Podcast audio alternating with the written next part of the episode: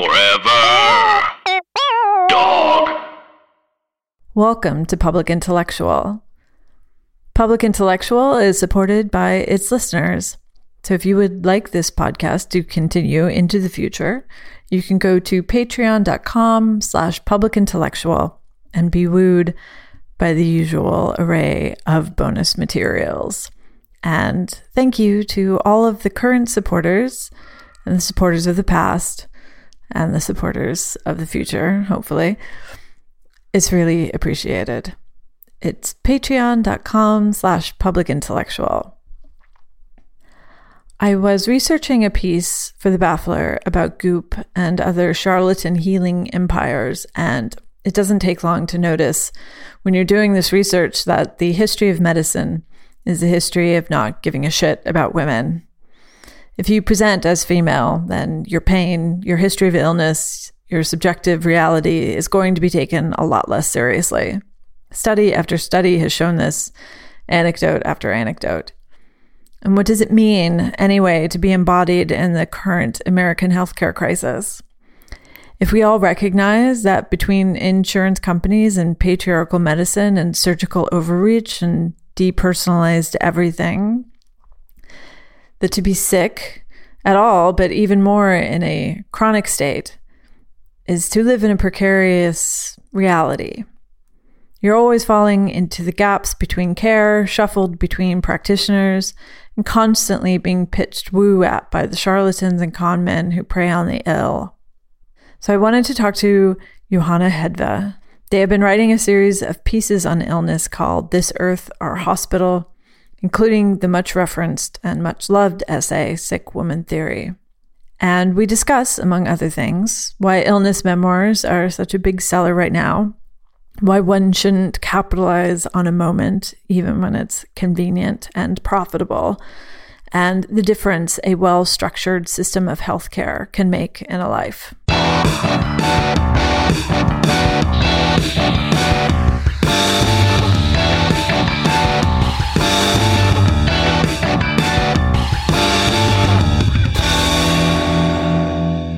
In this piece, Letter to a Young Doctor, you write about the word healing um, and what that could mean in a, this sort of medicalized space. And I was struck by it because the, it's like the medical world doesn't believe in healing anymore. They believe in maintenance. They want they want because that's what makes them more money is if you just have problems endlessly until you're dead. Um, and the only people that use the word healing anymore are the con men and the sort of Gwyneth Paltrow uh, world of um, of of natural healing. Um, so I wanted to start the conversation about what the word sort of healing means to you and uh, how it came about uh, from that piece. Um, yeah. Well, it's very rare when a doctor will talk to you about healing. Like usually when you get some kind of diagnosis, um, they don't say, okay, now we're going to discuss your healing plan. They talk about your treatment plan. Um, and I don't know, I find like it's also, you run into this wall just if you get a diagnosis that has an incurability thing with it chronic illness, a disability, something like this. So it's like, I mean, when I was writing that piece, it, I was really kind of um, desperately trying to figure out what healing would even mean for myself, for you know people that I know in the CRIP community. And it is true. Like the only time I was ever hearing it was in some kind of like I don't want to call them charlatans, but kind of like snake oil salesmen, sure. you know. and a lot about like spiritual healing, especially, has such ableism in it. It's like, well, you were attracting your abuser to you through karma or some kind of bullshit like that. So I kind of, you know, started with this idea. I also was hearing a lot of the, about the etymology of healing being whole um, and how it's a return to wholeness. And when you can heal yourself, you're whole again. And that just seemed really like not at all what I was experiencing and quite incorrect. Like I was like, well, I've never been whole. And I actually don't think that it's even possible.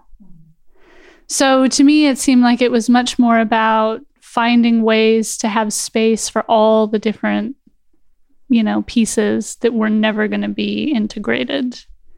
Um, yeah, something like this. And I, and you know, it's rare when you find a medical uh, expert or doctor or practitioner or something that is on the same page as that with you.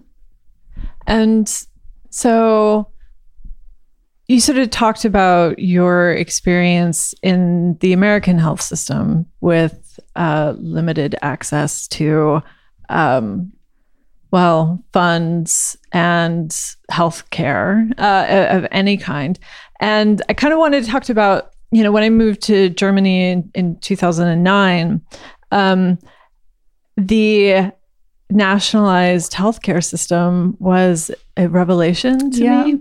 Um, and so I wanted to talk to you about that as well. Like now that you're living in Germany and you have access to this, um, not that you, the madness of America is sort of see, increasingly clear to everybody of just how broken and disgusting really it is, but how it actually works here is kind of, I think, um, and and uh, people should know more about what it actually Yeah. is like to live uh, in a system like this. Yeah, I mean, I always try to say, I always try to present it as like I'm I'm born and raised in Los Angeles and lived there my entire life. The longest I had ever been away from LA was 4 months. And my entire family is there, my community, my friends, everything was there. But I didn't have health care.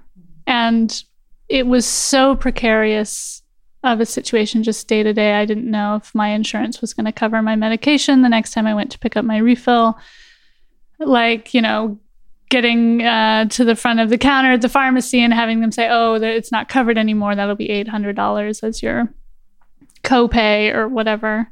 Um, so my partner who I met in Los Angeles is German and at some point he was kind of like looking around. We had been living there for a few years and he was like how, we're we're not going to be able to live if we stay here. So I'm very lucky in the sense that through him I was able to move here and get the visa and become part of the healthcare system. But like here like the story that I always tell my friends about how different the German healthcare system is is when, when I came here, I got my general practitioner and she was like, "You know, I'd like to see you once a month just to check in." You have so many things going on. It's going to be a lot of like finding what's right, you know, for you, and it'll take us some time. And I want us to get to know each other. So I started to see her about once a month, and I had made an appointment for November, like the day after the election in 2016. And I kind of had forgotten that it would be the day after the election. Mm-hmm. So when I went there on that day to my regular appointment, I was like just devastated and overwhelmed and I couldn't really talk. And I sit down in her office and she's like, How are you coping? and she was completely serious. And I was like, Well, I'm a mess, you know? And she was like, If you need anything during this time, you can call us, you can call me. Oh like, she was like, You can make an appointment, you can just walk in. Mm-hmm. And she was very serious about it. She was like, You know, because we understand how the political condition, you know, of your environment will affect your health. So that's just one example of ways that the German healthcare system has supported my whole life, not just like this one diagnosis that I might have. Um, and I, th- you know, the other thing that I'm always excited about and tell everybody about with my general practitioner is she also wanted to know about me as a person. So she's like, What do you do? And I'm like, Oh, I'm a writer. And she reads. The first thing out of her mouth was, Oh, do you know this writer that I really like, Anna Kavan? and I was so stunned. And so, anyway, you know, now I've been seeing her for like almost three years. She's read all my work. We talk about it when I go in there. Um, so it's kind of been this interesting adjustment because here in Germany, I don't really have any friends. I have no family. I don't really have a community in, in a social way, but I have the most amazing healthcare and support. So when I'm here, I'm actually quite healthy in the sense of my capacity is is much bigger and I can do a lot more.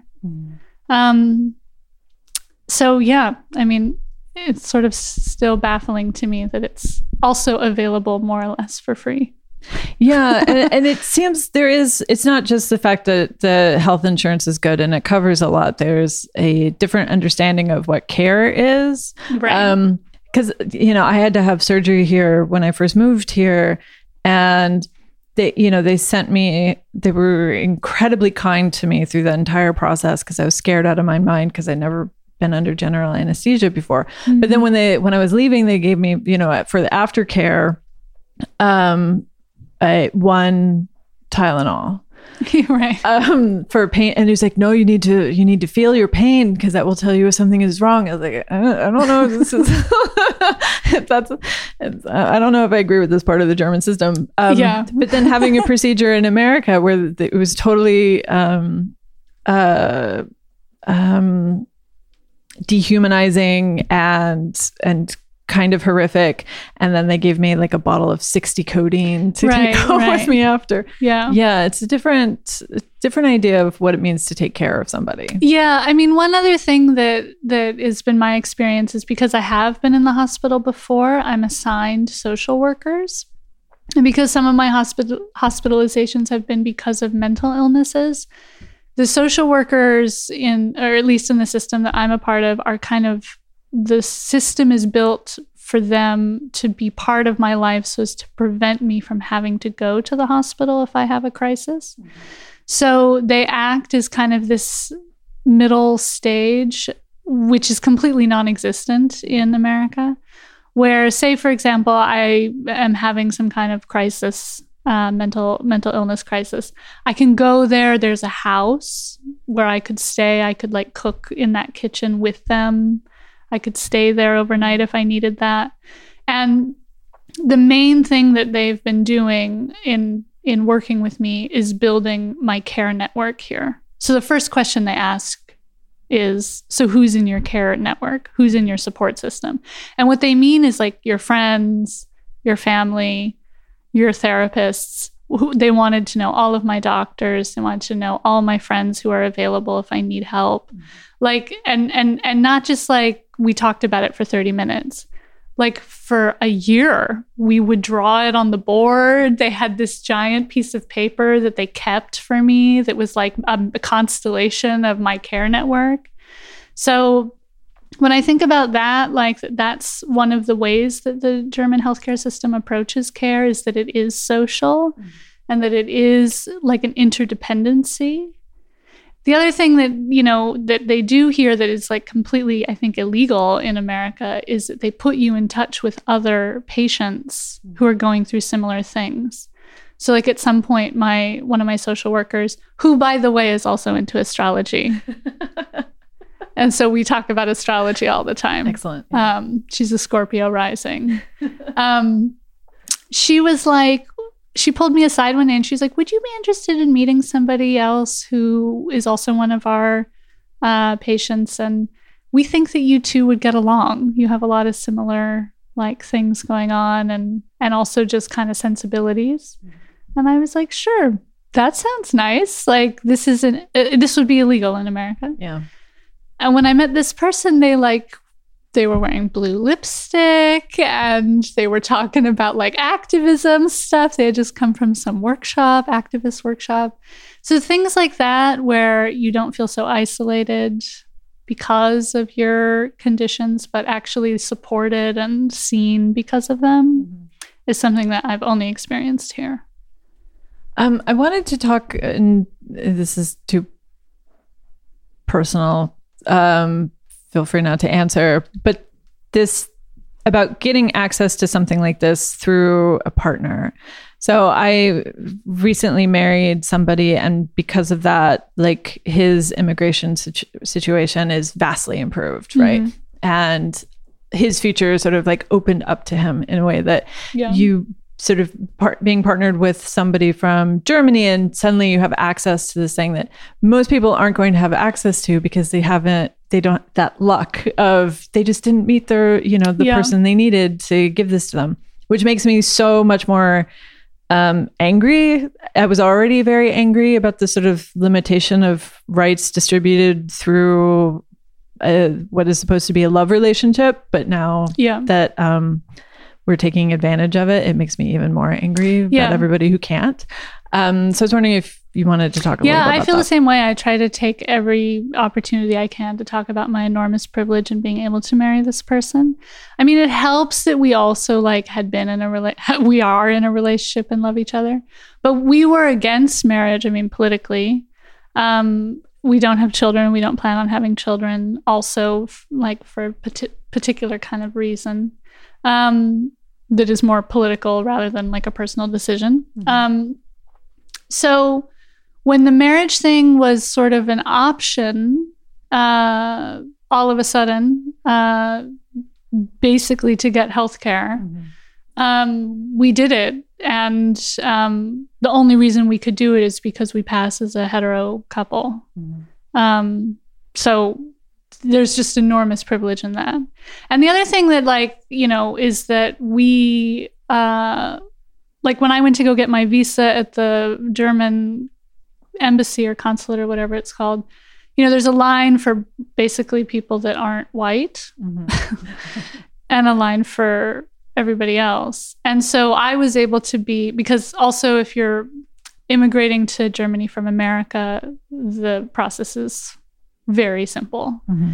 If you're immigrating from a country, you know, if you're a refugee or if you're from Africa, you know, the process is a nightmare and probably won't ha- even happen. So, yeah, there's just enormous privilege that we've been able to uh, utilize yeah to be here.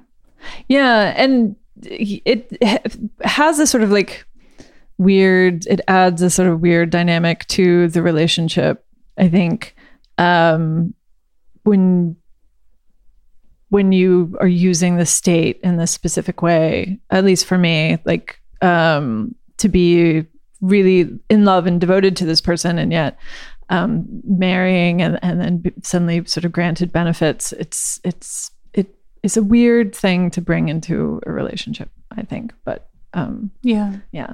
Um, so going back to the sort of like um, the subject of illness, um, we are sort of awash in right now the illness memoir Mhm. um, and also the illness um, autobiographical documentary. Netflix is Mhm. filled with Yes, them. yes. I've noticed.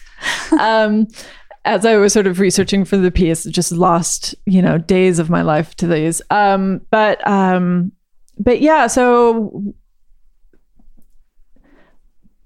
you were sort of you were talking about you were um, maybe going to write a piece about the sort of illness memoir, but I mean, what is your we, and we don't have to talk about specific ones, but the sort of common failings of them because I find most of them entirely objectionable, or not entirely, but mostly objectionable. Yeah, I have very strong opinions about all of this, and I keep getting asked about my opinion, and um, uh, and I'm, you know, I'm sorry to disappoint some people maybe in what I'm about to say, but I get very nervous when illness m- memoirs um, happen, and and in general, there's a kind of trend right now around chronic illness and disability in the art world and in publishing. And I just get very nervous about them when they don't talk about ableism and when they reduce everything to an individual's experience. So, you know, obviously, more representation and better representation of this kind of thing is important. Having disabled artists have, you know, platforms and support and visibility is very important. But it's not like visibility is not enough if there isn't some kind of actual structural change that addresses ableism. So, like, here's an example. I always get invited to speak uh, on the subject of chronic illness at venues that are like not accessible or like you know like or or i get invitations from people from organizers who actually haven't given one kind of thought to how can we support this person you know like i'm disabled if you're going to bring me to another country you know fly me across an ocean to speak somewhere there's certain things that are going to have to happen for that to take place mm-hmm. just in terms of supporting my body and supporting my you know life mm-hmm. So that's been my experience and i can only imagine that it's just sort of happening to I mean, everybody who who is writing about these things or working with them in, in their own, you know, artwork or, or writing or something. And I just, I mean, I can only hope that um, there is some kind of progress toward understanding ableism and how having a trendy moment and bringing visibility to certain people is is not enough it mm-hmm. has to be a complete, you know, it like it's not enough to just invite somebody to keynote at your conference. Like you have to have an understanding of how that entire conference uh, can support, you know, disability. Mm-hmm.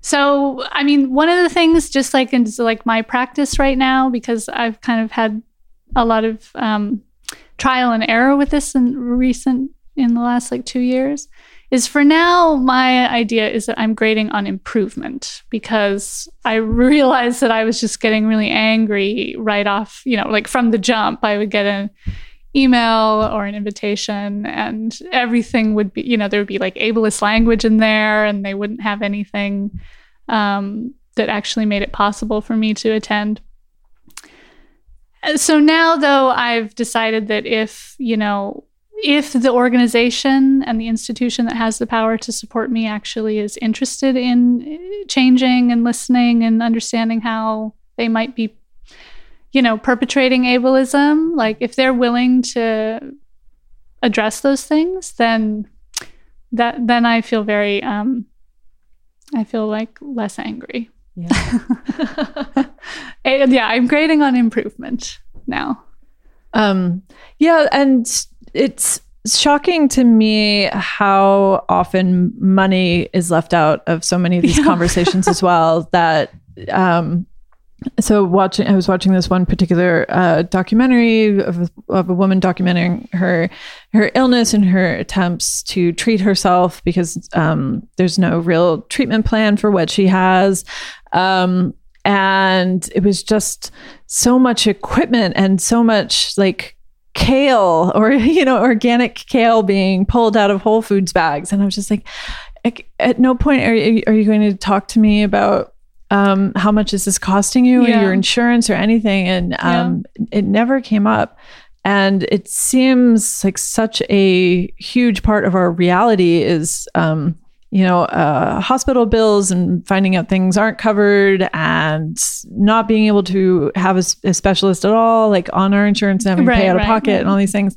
Um, that the fact that so much, so many of these illness memoirs don't even bring it up, I find, I find um, hilarious a little. Yeah, I mean, I, maybe I should say also that like at this current moment, I'm very pessimistic and and even nihilistic about this kind of thing. So like recently I was rewatching the movie Elysium, which is um, the director who made District Nine's like big but first big budget Hollywood movie. Sure. Um, not necessarily a great movie, but it's like a vision of the future where health is a currency mm-hmm. and only the wealthy have access to it. And so, you know, yeah, I kind of feel like that's true and, yeah. and it's already happening. Like like if you're wealthy then you you know i mean what is like there's like even things about like elon musk is like developing like cures for death like, oh good you know, oh good you know what i mean but like but like some of us like just can't even afford like our basic medication to stay alive yeah. or like or even like a trip to the doctor in america can cost you more than you can afford yeah. so to me like that's part of this whole thing with the institutional and systemic kind of situation around ableism like like one of the things I noticed with this current trend of disability is that like all these institutions now are saying that they have this like kind of resources to support me Mhm. and my little life and my little project. But that means that they also have a lot of power over me. And and you know, as much as I can, I you know, you can try to like work within that system, but it is a very individualizing thing. It's like you we're going to bring you and only you to talk about this and we're not going to pay you enough and your health will be ruined like a week after because there isn't like any accessibility in the space like et cetera et cetera et cetera. Mm-hmm. So yeah i mean i'm kind of pessimistic about it at the moment and i really think the only way we can have any agency in this sort of period is to work you know together like crip community like the like the people that i count among my crip community are like the only reason I can do things Mhm. in public, really, around this work. Yeah.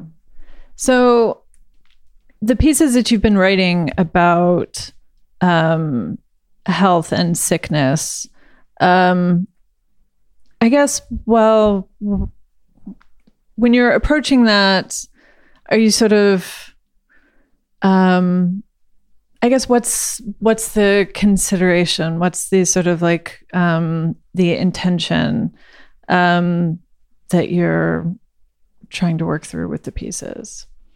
Like, what's at stake? Yeah. Um, well, it's sort of changed. I mean, Sick Woman Theory, when I first wrote that piece, I was like a different person than I am now. It was many years ago. And I really, even though that piece is such a bombastic, pontificating piece, I was literally writing it from the most fragile place. And I was imagining that only my friends were going to read it. And it came out of me and, and, you know, some folks like sitting around and being like, how are we going to fucking live? You know, like it was really just felt like, you know, that was the beginning of that piece was, you know, me and my friends just wondering what was going to happen to us and um, so the co- the concerns of that piece were were really from this place of just sort of desperate. And I'm a Sagittarius rising, so I was like, well, we're gonna pontificate and make a manifesto, and bang, you know, like. so to me, that piece is such a Sag rising voice. Um, also, Saturn was in my first house at the time. So that's what that piece sounds like to Yeah, me. It's yeah. like, you know, who are we? And really intense. Um, now, you know, things have kind of things have kind of shifted, especially because I'm now in this weird position of like having that piece have such an impact that it had. Um, Letter to a Young Doctor was was also kind of written in a desperate, fragile place, but from a very different it didn't feel like pontification was going to help. Um, and it really felt actually like the only thing that would help is if I tried to talk to one person, and and that person, you know, the um, the addressee in that piece was real. Um, it was a young medical student who had written to me, and she was about to graduate, and she had all these questions. And it really felt like answering her and trying to come to some kind of conversation between us was like what I could try to do now. At the moment where I am is um, uh, like I've I've kind of just taken a step back from writing these pieces and, and working on this project because I don't actually want to capitalize on the moment. I don't want to be part of that. Um, and I really want to figure out a way to write about these bigger systemic issues. So I'm just sort of taking a, a little pause um, from working on new writing around illness um, and trying to think of different ways to approach it. Is it Neptune and Pisces? Is that why we have all the illness memoirs? Is that why? I think that's also why astrology is so big and poetry is so big and dance is like finally legitimated. Like it's like Neptune and Pisces. yeah, yeah. The Neptune and Pisces thing I'm ambivalent about just because of all the pictures of crystals on my Instagram. But um, I know it is quite strange. Like, I mean, and it's also strange for me because I grew up in this, like, maybe this is a good segue. I grew up, my mother and my aunt were witches, but they were like not going around and talking about it to people. And it was it wasn't shameful, but it was definitely like something I didn't want to share because it may get me taunted or teased or something. So, you know, when I grew up, there were crystals everywhere and little spells and little altars. And every full moon, we had to go outside and like pull our energy from the moon and da da da. And, you know, at some point, I was really embarrassed about all of this, is mm. like where I had come from. And when I was like a teenager, at some point, I decided I wanted to be an intellectual. And so I could not have this on my record, you know? so, like, Sure. so I had to like, you know, pretend that I I just really rejected it all. So it's just funny to me that now it's having such a resurgence and it's this kind of almost source of pride and um, also trendy, also Yeah. lots of products you can buy. Like that was the other thing. My my mom and my aunt, like they didn't have money for expensive crystals and you know ceremonies that would initiate them into some kind of thing. They were very much just doing this kind of kitchen witch style, folk magic, making it up as they went along. Yeah, now you can get those monthly like subscription boxes, Yeah. like witch boxes, that just like random witchy shit that Yeah. shows up once a month for twenty five dollars. yeah. Um, so talk to me about not capitalizing on this moment. So it seems like you're in tune with Neptune and Pisces, and so like in all these various ways that you could sort of, you know, be be the spokesperson for Neptune and Pisces moment between the illness memoirs and the and the and the witchiness. Um, what is it? You know, what is it in you that's making you reject uh, capitalizing? Well, in astro terms, it's because my south node is on the rising with Uranus. So it's like I just am deeply, deeply uncomfortable with having a public persona at all. Um, but, you know, I mean, there are a few reasons. Mainly ethically, I don't think there should be a spokesperson, like just in general. I think that the idea of all of these kinds of movements around, you know, activism against oppression, the idea is that it has to be social. It can't be one, you know, hero. And that the idea of the leader of the movement or the spokesperson is a very patriarchal, you know, one. Mm-hmm. And also, it rehistoricizes shit that's like not what actually happened. And we're kind of seeing that now in the way that the civil rights moment is being talked about and social medialized. Mm-hmm. It's like, oh, we have, you know, only Malcolm X to thank. You know, it's like, no, you know, like that's not that's not true at all, you know, and it's it's much more of a collective thing. So I mean, the other thing is that I have had other projects that have been in the works longer than the Sick Woman Theory, um, This Earth Our Hospital project. And those I wanted to really focus on. And one of them is, you know, kind of getting to um, an end point soon. So it just felt like I needed to finish those things um, before I started, you know, this other thing. Also, I kind of just wanted to be older Mm. to to write about these things because sick woman theory was really like the the first time I had ever written like that, dealt with those things, put like kind of memoiristic things into a critical essay. Like it was the first time. So I kind of would like to learn a bit more about how to do that kind of writing. Yeah. And I'd rather not have all those learning moments happen in public. Yeah. Um, so you wrote this piece um, about your moon and Cancer in the eighth house um, that I found incredibly inspiring in the way of oh you can write about astrology in this way um not just in a ta- in a you know um uh taking it seriously from an intellectual standpoint because I, I do feel like that's happening more now but in a purely sort of literary sense, Mm. it really sort of expanded um, my idea of um, how how I could write about astrology in my own Mm. work. Um, so, I mean, is your when we met the other time, you said all you need to know about a person is what their moon is doing. Um, yeah. so, uh, so how how often you know has have you thought about your your your moon in Cancer in the eighth? Oh my? God, it explains everything, I think. I mean, I really think that it, I mean, I should say this. Um, I'm uh, my friend uh, Konstantina Zavitsanos, who also uh, is an astrologer, artist, thinker, you know, brilliant, brilliant mind.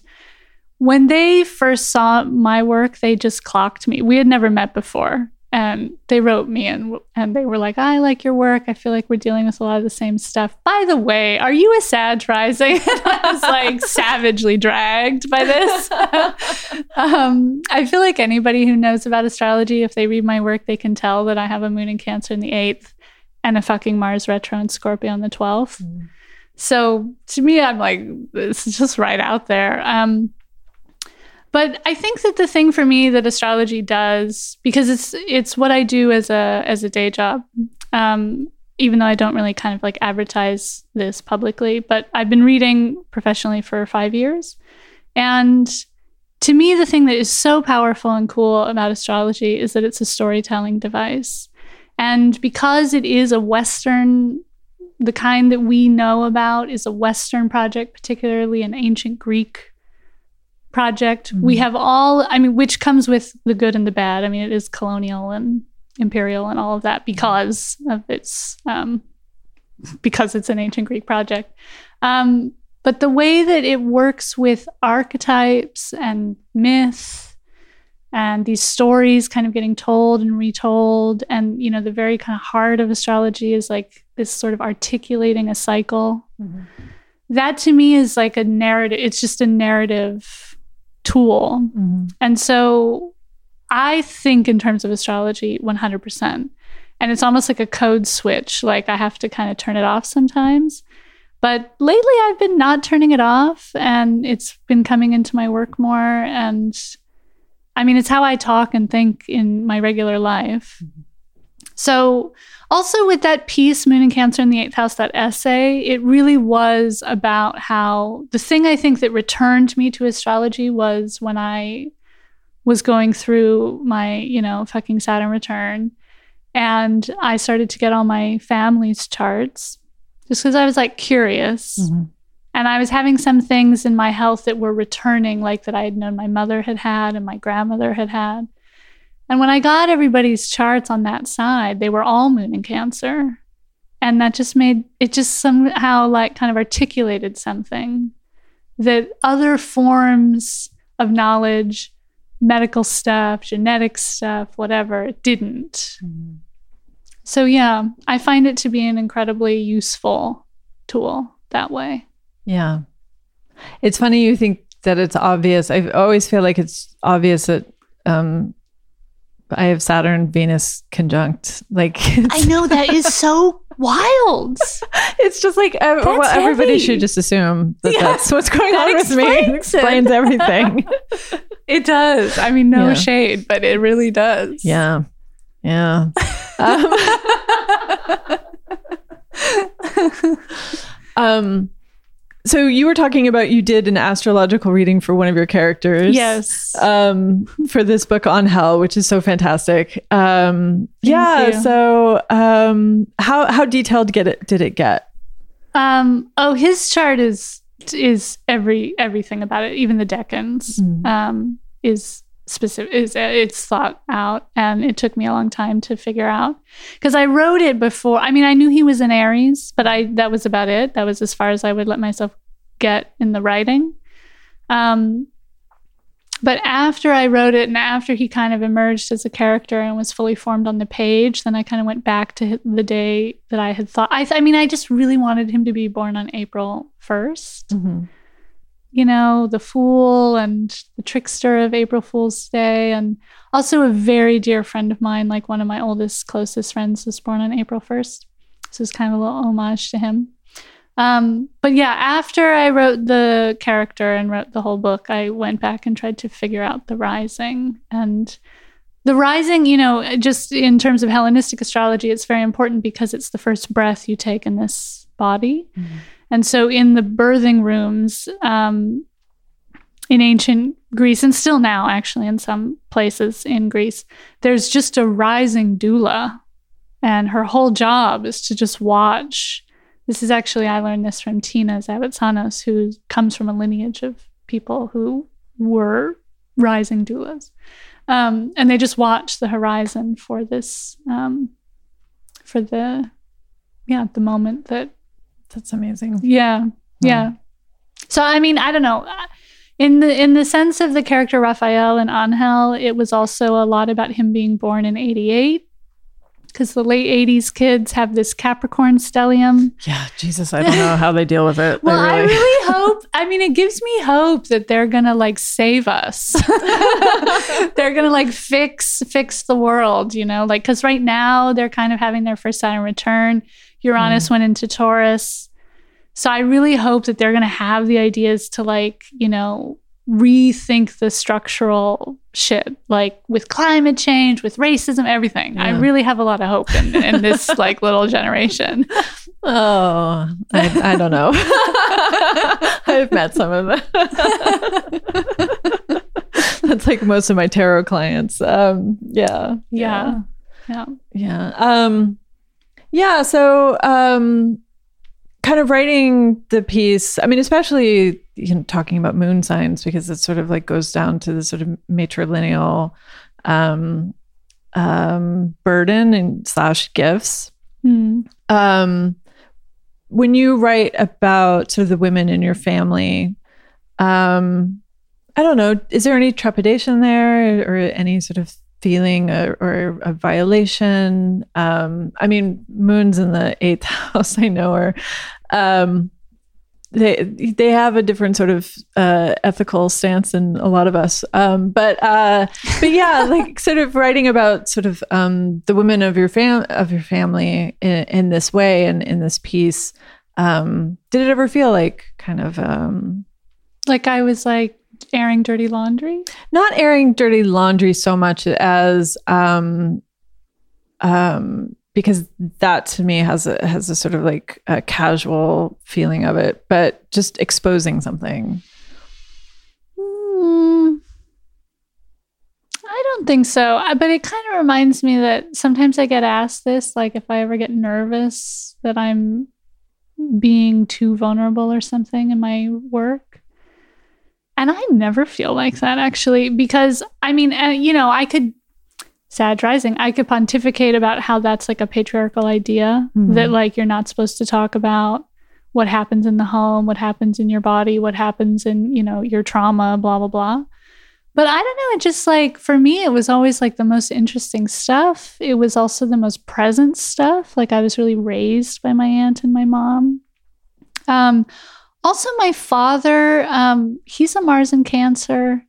He had a very femmy kind of air to him. He had long he he looked he looked beautiful. Like he had very long, like hair as long as mine. He's Korean. He had a Fu Manchu. He would like wear this like long hair. I don't know, like I there to me, like my family, when I think of them, there's very little actually like patriarchy going on. There's a lot of like, you know, broken masculinity, which leads to its own kind of trauma. Um, but I never felt like I also feel this is because I'm a moon in Cancer. I also feel like I'm kind of honoring them by telling their stories. I mean, one of the things about my mother is she was an artist, but she she had she never really was able to get her work into the world, and so we were like her audience or her, you know, viewer. She was a painter, so there's something about that to me that feels really important that I share it. This is such a Cancer moon thing. like, like yeah. like only a cancer moon would think this way it's Yeah. like the keeper of the family the the origin the ancestry line you know you know comes through cancer moon Yeah. yeah, Yeah. Yeah. I mean, I have, yeah, I have a lot of fourth house stuff and I'm a cancer. Uh, so yeah, no, I, it's, um, yeah. And, but I find astrology, especially moon stuff, like so illuminating in the way that it reveals things that, um, um, sort of symbolically for the purpose of writing that I couldn't ever get to logically. yeah you can't hide your moon Yeah. and you can't control it either Yeah. i think that's the main thing that's what i say like with a client or something i i just if i know the moon then i know so much also in a certain kind of astrology which is kind of i practice the moon is the body Mhm. So if you're going to have health problems or issues around any kind of body stuff, it'll come primarily through the moon. Um, it'll just show what happens to your body when you live, when you feel, when you need, you know? So, yeah, I mean, to me, like, the other thing about it in my case is that my moon and my Mars are above the horizon line in my chart. So that's where the publicness happens, is through the moon. Um, like my sun is down in the sixth house, just like trying to work, but you know, like, but like you know, very humbly and just like do do do do, just doing my little stuff, you know. Yeah. But the moon is up there um, in a way that I think is also, I should say, to the Greeks, if you're born at night, the moon is stronger for you. Mm. They they think it's stronger than your sun. Mm. So I'm born at night, and I definitely feel like my moon. Also, my moon is dignified. I mean, it's in domicile, so it's much stronger than my sun for sure. Yeah, that's interesting to think about. Although my moon is kind of unaspected, so I never think of it as being particularly strong or like overwhelming rather than strong. But it's in fucking Virgo. So yeah, yeah, We don't have to talk about that Yeah, on the record. on the but record. when I saw that, I was like, oh yeah, okay. All right. But it's in the fifth, which is good. yeah, yeah. That mix of Virgo Leo stuff is so weird. Uh, Whitney Houston had that. Anyway, so I've Oh, been you watching know- the, the Whitney Houston documentary a lot. Well, so Whitney Houston. So the the only kind of contribution that I would ever maybe make to this field of astrology writing is I would love to write a book about Saturn in the 12th house Yeah, God, please do it. Yeah. because I have it. Whitney Houston had it. Yeah. Sylvia Plath had it. Virginia Woolf had it. Um, Obama had it. Mm. Has it. Um, I find like yeah, like like the the kind of clustered people that I know of who who have Saturn in the twelfth house. I'm quite fascinated by what has happened to them. Yeah. Yeah. And I feel like it doesn't get enough sort of I mean in in the uh, astrology materials for some reason it's always like Saturn in the 5th house that's always it's like oh that that's the hardest um but yeah in the 12th house it's so much Well, because I mean to to use critical theory language, the twelfth house is really the undercommons, like the Moten and Harney idea of the undercommons. It is like tremendously powerful, but it can't be accessed mm-hmm. in the normative ways. So there's something about it that is like kind of just fundamentally unknowable. And it's also, you know, like the the Hellenistic astrologers don't fuck around. Like they call it the house of evil spirit. Like mm. it is bad yeah malice daemon. So it's like it's just not good. And Saturn, the interesting thing, the ancient Greek uh, model of astrology is that planets have a joy uh, in a particular house. It's different than a rulership. It's Mhm. different than dignity or detriment. Um, and having the joy kind of means that they're like it has to do with the nocturnal and diurnal sect. I'm getting really like technical, but Saturn has his joy in the 12th, which really to me speaks volumes. Mars has his joy in the 6th, and Saturn has his joy in the 12th. And to me, the 6th 12th axis is the Crip axis. So having your greater malefic, having Saturn, who literally invented patriarchy in the mythology, like in this house Mhm. where he can rejoice. Just says a lot to me about what you're in for. Yeah, you have fuck. this. Because, like, I find just my, you know, in my own experience of having it, the only kind of thing reliable about it is that you have to surrender. Mhm. There Yeah. are periods in your life where you just have to surrender and you surrender everything your selfhood, the discrete concept of who you are, power, ego, agency, blah, blah, blah, etc. Yeah. When I read sort of, and it, it's sort of, so it's interesting talking about sort of the 12th house, 6th house stuff because I, I've read so much, you know, of course, terrible astrology materials on health where it's Yeah. karma or Yeah. it's um, something you're attracting to yourself or past life stuff that whatever Mhm. um that it, it always comes back around to the idea somehow that it's that it's your fault Mhm. um and it, which is sort of echoed in this um you know the sort of goopy new agey Mhm. health stuff which is like you it's somehow uh, in, within your control. And if you Right. just sort of like think the right thoughts, you'll stop being sick. Right. Um, but yeah, so I'm uh, when you are, are sort of like approaching, I guess, is it, I guess, is it the same the approach that you have when you're writing about illness as when you're sort of looking in, into these sort of ast- astrological um, and, and with consultations with your clients. Um, this, Mm, yeah. well, I always tell my clients that I believe in fate. So they need to decide if that's what they want to hear. Because, I mean, in Hellenistic astrology, the sixth house and the 12th house are part of the cadent houses, which means they can't really do much. They're in the shadow of something. Um, so you can't really assert a kind of, it's not cardinal. You can't initiate something in there. You just have to kind of cope. And I don't think the idea of coping is bad.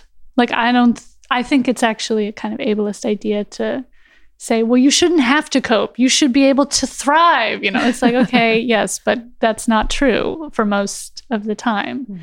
Um, I mean, one of the things I think is so beautiful about the sixth house actually is it's known as the house of labor and work, as well as health and ritual. It's Virgo's house. It's to me, it's one of the most beautiful houses, and it was explained to me once by Tina as saying, like, you know, the things that you have to do every day, just kind of mundane survival chores, mm-hmm. are actually the most magical because they keep you alive. And so to me, like having to manage my chronic illnesses, having to like always have this on my mind is not really a burden. It's actually like a like a kind of a radical presence or something. It's just like here I am and this is my capacity and I have to pay attention to it almost in a way that's like a vigil, like it's a devotion.